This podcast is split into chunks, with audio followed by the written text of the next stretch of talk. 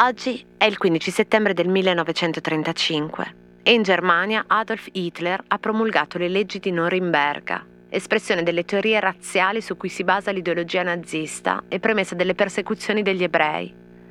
Da oggi la bandiera del Terzo Reich diventerà una svastica nera in un cerchio bianco su fondo rosso.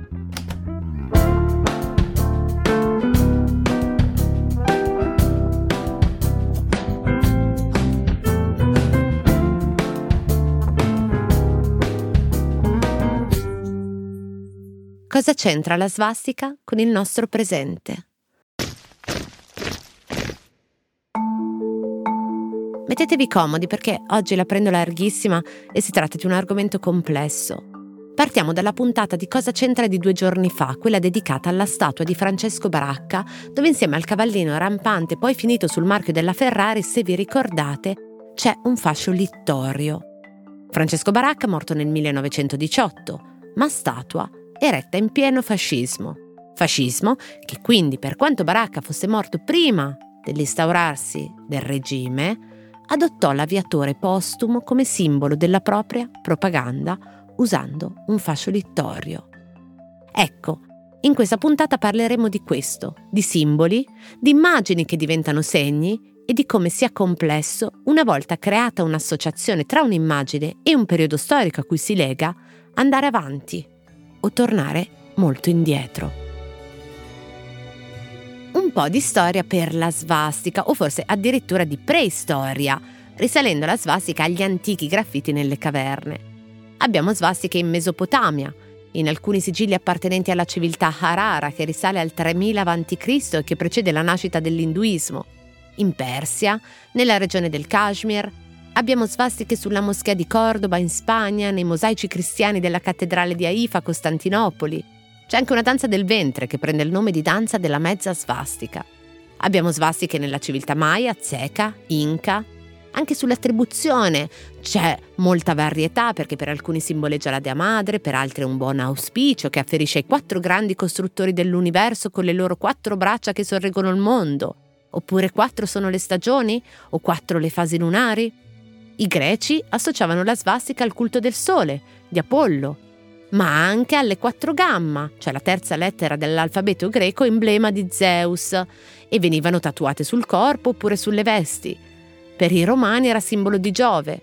Ovviamente svastiche sono state trovate anche in Egitto, dove negli anni 50 è stata scoperta una mummia con il disegno di una svastica sulla spalla sinistra.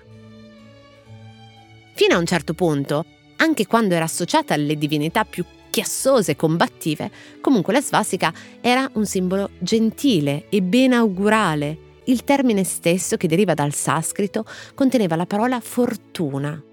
In Italia svastiche decorative sono nella Basilica di Sant'Ambrogio, tra i mosaici di Ravenna, Pompei, a Grosseto, nel Duomo di Reggio Calabria in Salento, a Pestum e a Agrigento ma ci sono anche esempi molto più recenti nel tempo e che precedono di poco l'impiego della svastica da parte del nazismo.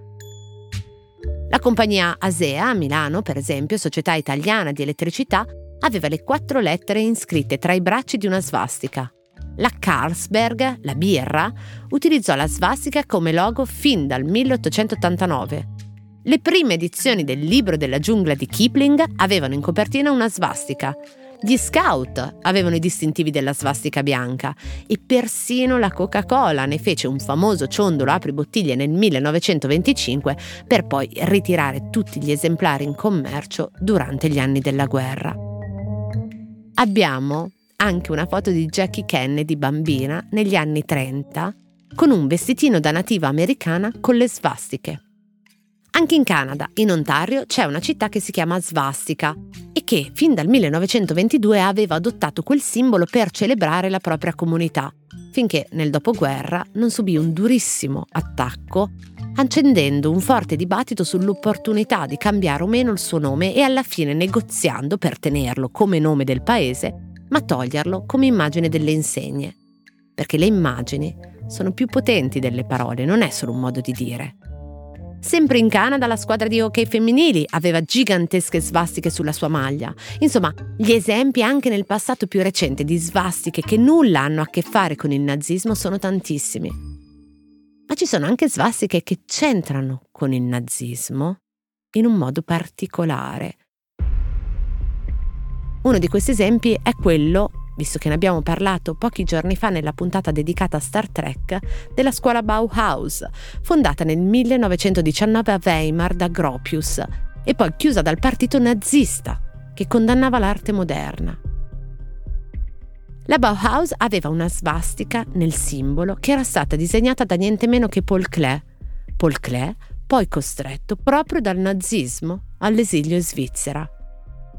Naturalmente ci sono anche svastiche per così dire malvagie.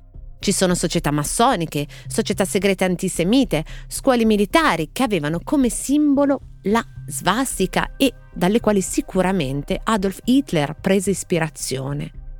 Ma la svastica non è un'invenzione del Führer. Su come se ne appropriò esistono varie teorie che non approfondiremo qui, ma dopo che Hitler se ne appropriò, divenne quel simbolo, la svastica divenne simbolo del nazismo. Prima dell'associazione col nazismo, avendo una storia così antica e così tante interpretazioni e disparate, era un segno grafico che si poteva riempire di moltissimi significati diversi che potevano convivere a seconda del loro impiego a diverse latitudini o epoche storiche. Ma a un certo punto arriva il nazismo ed allora le cose cambiano, con un avverbio fondamentale che è irrimediabilmente. Anzi, visto che si tratta di un segno grafico, dovremmo dire indelebilmente. È vero che nel 2008, a conclusione di un incontro avvenuto a Gerusalemme tra il Gran Rabbinato di Israele e l'Indu Dharma Akaria Saba, è stata sottoscritta una dichiarazione congiunta in cui si riconosce la valenza religiosa del simbolo della svastica e si rigetta qualunque altro utilizzo inappropriato, come nel caso del nazismo. Ma a che cosa viene associato un segno, un simbolo? Non lo decide l'emittente, non lo si stabilisce di punto in bianco o dall'alto, proponendo che dall'indomani si cambi, perché ormai è diventata una convenzione, è diventato qualcosa in cui qualcuno associa un messaggio molto preciso. Anche il fascio littorio non è un'invenzione del fascismo, esiste, come abbiamo detto, in molti monumenti insospettabili in molte parti del mondo che nulla hanno avuto a che fare con il fascismo, ma dal ventennio in poi in Italia il fascio littorio indica quella cosa lì, senza scampo, è un segno che afferisce all'epoca fascista, a meno che non sia inserito volutamente in un contesto in cui si parla dell'Etruria o dell'antica Roma. Cioè si può non sapere che cos'è il fascio littorio né da dove viene o a che cosa si riferisce, lo si può guardare e non riconoscere, ma se lo si usa oggi non è perdonabile non sapere che cosa indichi, a meno di pensare, però per me è quasi peggio, a una specie di inconscio simbolico. Così se un partito politico, un'azienda o anche un privato cittadino qui in Occidente oggi decidesse di inserire nel suo ufficio, nel suo logo, sulla sua camicia un segno come il fascio littorio o la svastica, dovrebbe rispondere di un'identificazione o un'apologia dei regimi. Perché un segno si può riempire, ma non si può svuotare, soprattutto, ahimè, quando è associato a qualcosa di terribile quando la memoria è ancora così urticante, così viva. Non si può a questo punto ridare un significato gentile alla svastica o forzarne dall'alto l'associazione con qualcosa di totalmente nuovo che cancelli a quello a cui è stata associata, almeno qui, da noi, nel Novecento. Però può continuare a essere riempita.